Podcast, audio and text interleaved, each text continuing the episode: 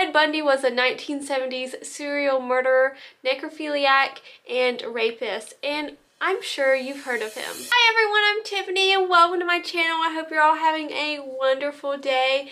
Now let's get into the case. His crimes have inspired many films and shows over the years and it is one story that I've heard a million times and it never gets old. It is a very intriguing case. Let's get into the history of Ted Bundy. Ted Bundy was born in Burlington, Vermont on November 24th, 1946. Bundy's life did not start off in the best circumstances. His mother actually got pregnant by an unknown man to us and she was actually deeply ashamed of this and she actually delivered Bundy at a little facility for unwed mothers. This was a different time and her family was extremely religious and she was very ashamed of having Bundy without being married and just all the circumstances about having him. To hide the fact that he was a illegitimate child, she actually gave Bundy to her parents and made Bundy believe that his grandparents, her parents, adopted him and that she was actually his sister. Bundy's mother's name was actually Louise and after she delivered Ted and gave him to her parents, she actually ended up marrying a man named John Bundy. Ted did end up taking Johnny's last name,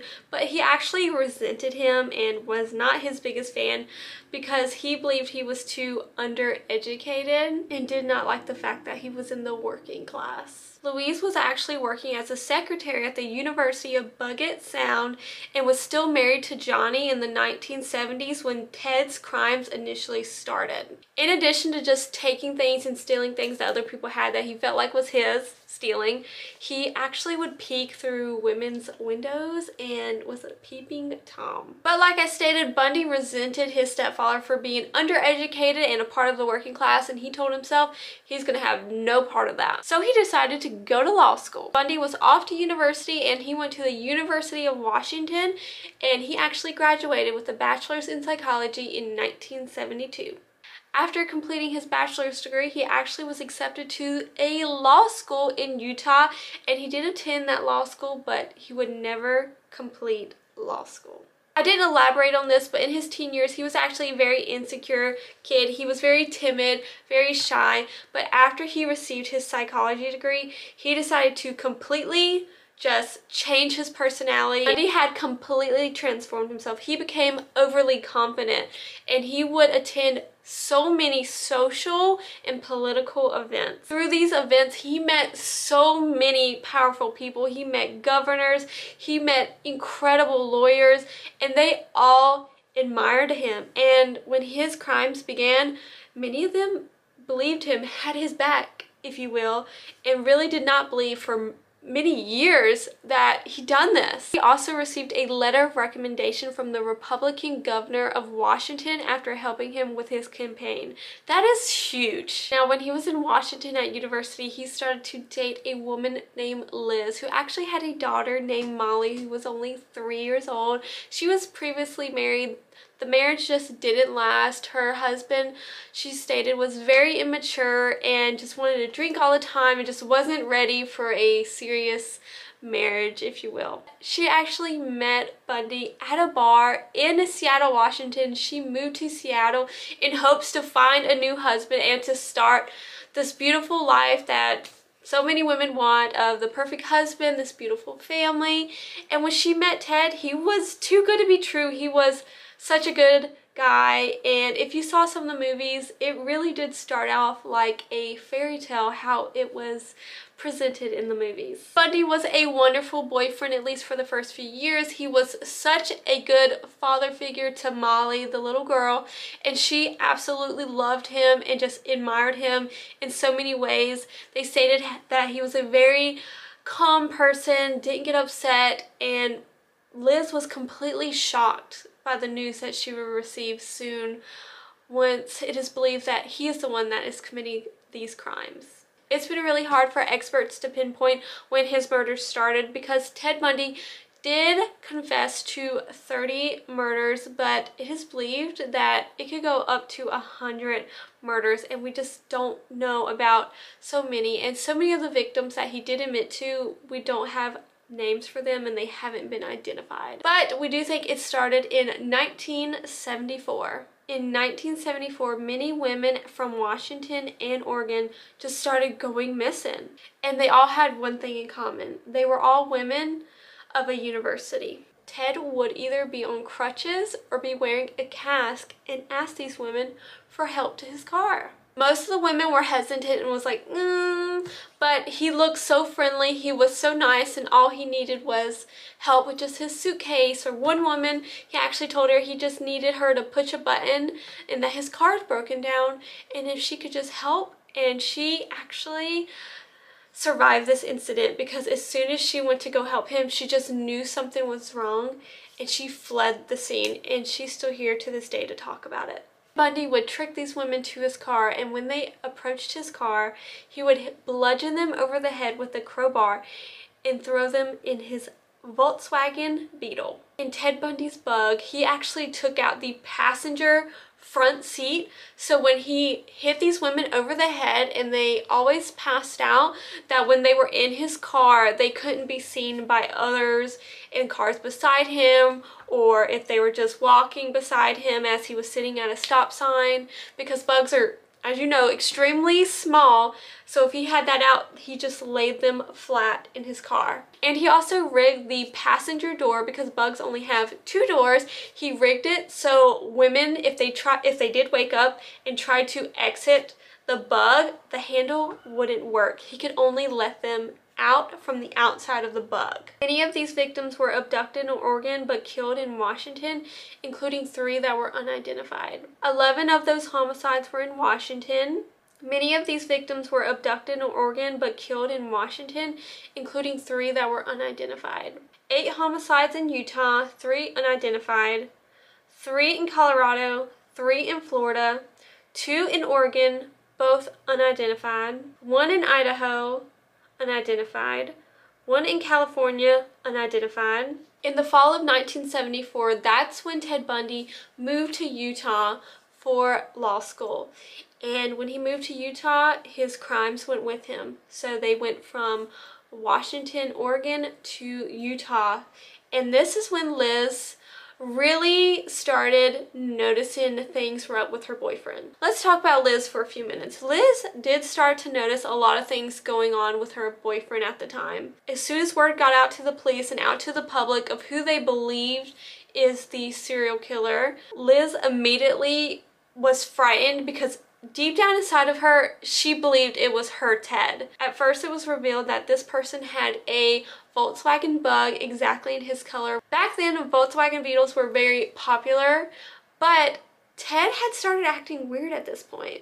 He was starting to act differently with Liz, and what I mean by that is he would show up late to some like family events maybe she had with her parents, and that embarrassed her. Like she loved this man and he's great, but then he kept being late for all these family events. At the time, she really didn't think much of it. Of course, she had no idea that he was out murdering and taking these women. He was starting to get a little short with her. She really wanted to get married and he would kind of lead her on and be like, yeah, let's get married. And then just completely drop the idea and he was very wishy-washy and his behavior just started to really change. He was still considered to be a good boyfriend, but he was definitely changing. Side note, there's actually a absolutely fascinating documentary by Liz, Ted Bundy's girlfriend, and her daughter Molly on Amazon Video. When I first heard about the Ted Bundy case, I became absolutely fascinated. I've probably watched every documentary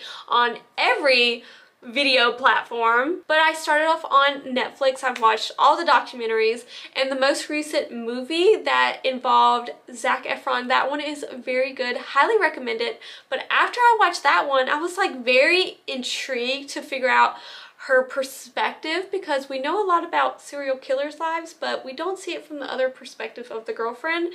And then literally within weeks, it was released her perspective on Amazon Video. Highly recommend you see it. It's absolutely fascinating. Okay, I'll continue on but it's a must watch. It's really great. After it was released that the perpetrator was driving a Volkswagen Bug, she actually called the police and she told them, hey, my boyfriend, he is this age, he's about this build, blah, blah, blah, he lives here. Um, is it possibly him? And they were immediately like, nope, not him. She's like, are you sure? Like he drives this Volkswagen Bug. They're like, nope, mm, no, uh, he's not even on our radar. So she's like, okay, I'm just freaking out.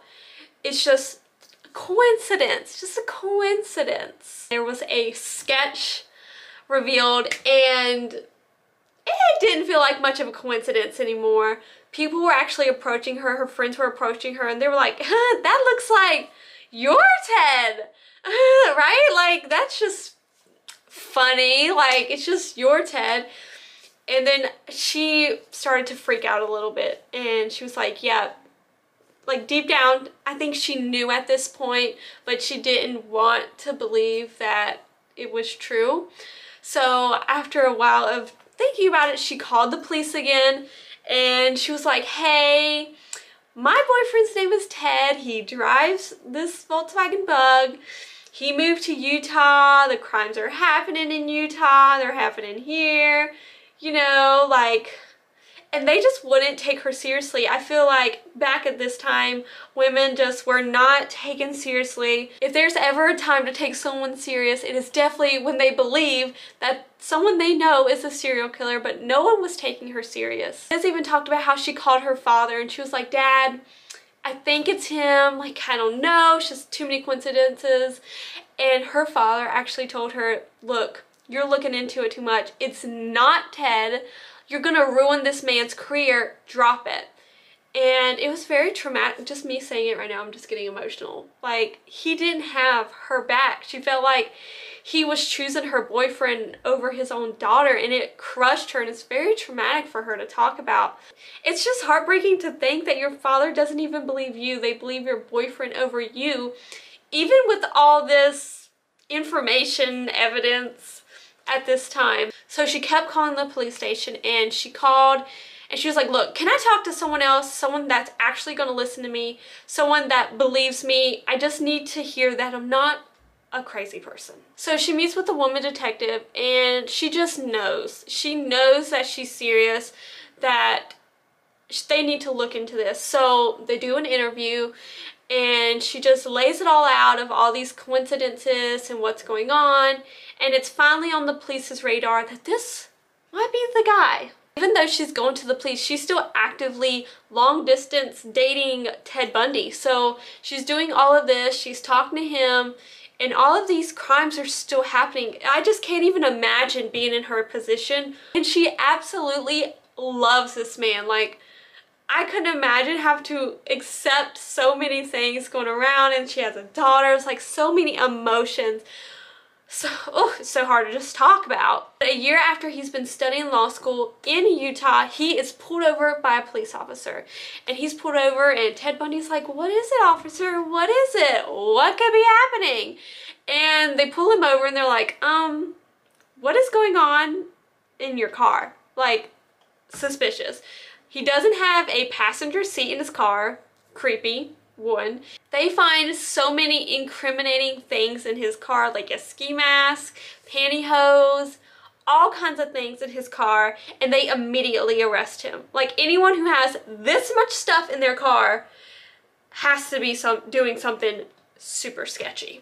Once Ted Bundy is arrested by police, they immediately start linking him to crimes. They, it's all starting to come together now. In 1975, Carol DaRonch was at a mall and she was just walking around when she was approached by Ted Bundy. Ted Bundy asked her, hey, was this, is this your car?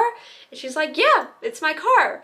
He's like, well, someone has broken into your car. And she's like, oh my gosh, let me run out to my car. Let's check on my car. So immediately they go out to her car. Everything looks fine, but he's like, no, you need to go down to the police station so we can get more information. So they get in his car and she's like, you know what? I need to see some identification. This girl, she knows something is up. And it's like too late. He flips out. He tries to like knock her over the head, hurt her, but she manages to get away by the grace of Jesus gets away, thank goodness, and she survives this incident. It was a very close call for her, an incredible woman. So once he was arrested, he was a man named Ted who drove a Volkswagen Bug.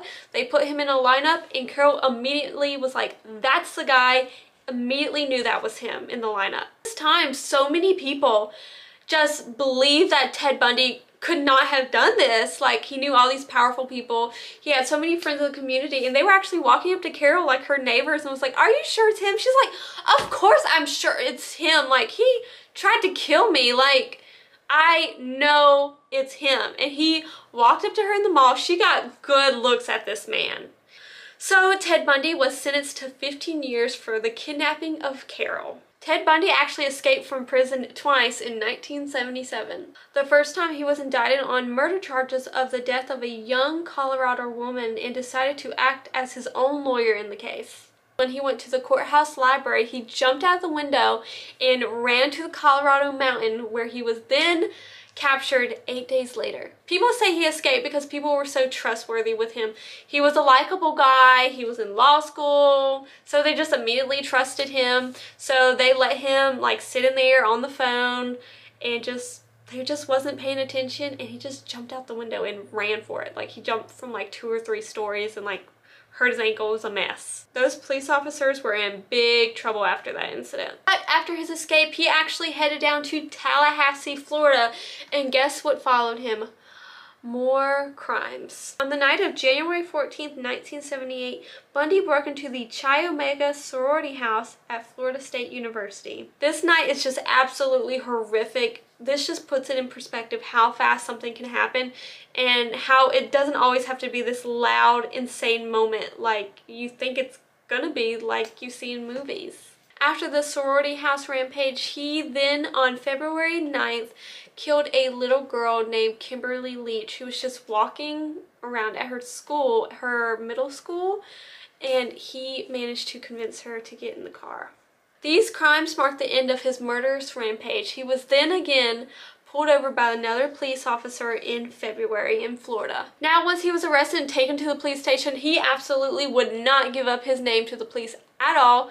He wanted nothing to do with it, but they knew he was up to something and they were not giving up because when he was pulled over that night, he actually tried to like kill the police officer. Police officer pulled him over and he's again like, what is it? Like, I don't know what's going on. But they pulled him over because he was driving all erratically. He was driving all over the place, hitting the lines, all kinds of stuff.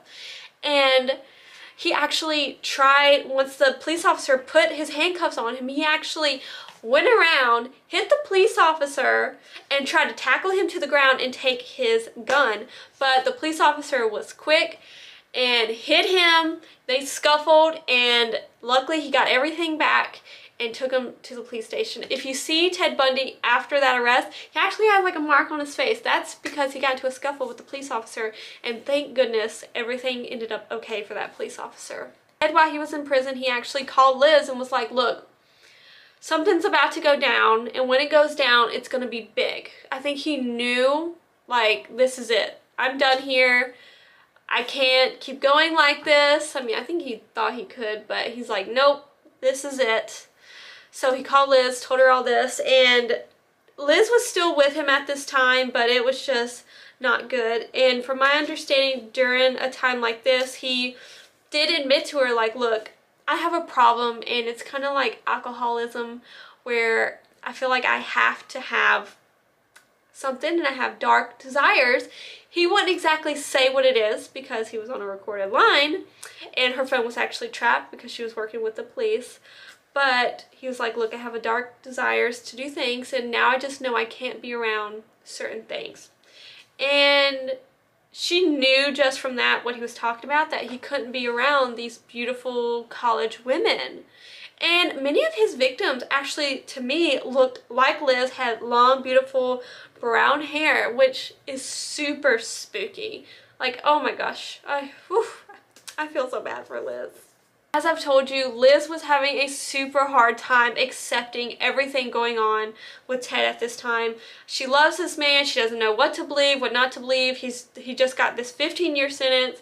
He ran away, and now he got caught again, and she just doesn't know what's going on. But after she had this conversation with Ted, she was like, you know what? It is him, and she finally started to move on. It was hard, but she finally did because during this time she was really struggling with alcoholism and she finally got into a program and she acknowledged that she hadn't been a great mother because there's so much going on in her life. So this, for her, this conversation ended up better like making her life better in a way. It's a very hard thing to like talk about, but yeah. Once they got his name, the damning evidence that connected him to the sorority house murders was bite marks on these women. He actually bit some of these women and he actually caused horrific injuries to some of the women's breasts by biting them. Now let's get into his trial. So during his trial, Ted Bundy was a little bit of a celebrity. So many women were supporting him and so many women admired him. I don't know if admire is the right word, but they were obsessed with him or I don't know, a weird infatuation.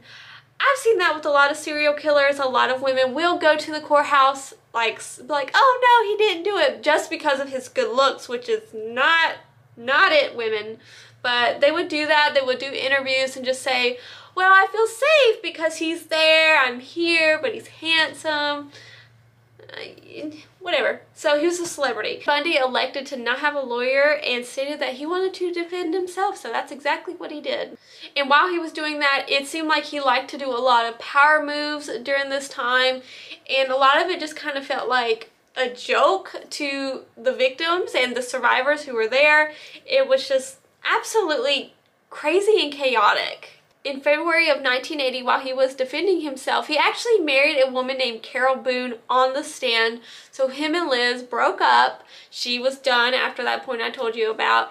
And he proposed to her in the in the Florida courthouse. Was like, will you marry me? And she's like, yes. Because she, Carol did not believe he did that. She believed he was 100% innocent. She married him right there on the stand. And that was a power move. Like, there's literally no other reason for it. He just proposed to her. He's like, yep, we're married. It just, another power move right there just to give you an example of how things went. Carol actually met Bundy six years earlier when they both worked at the Department of Emergency Services in Washington fought for his life but was convicted and spent nine years on death row appealing his death sentence.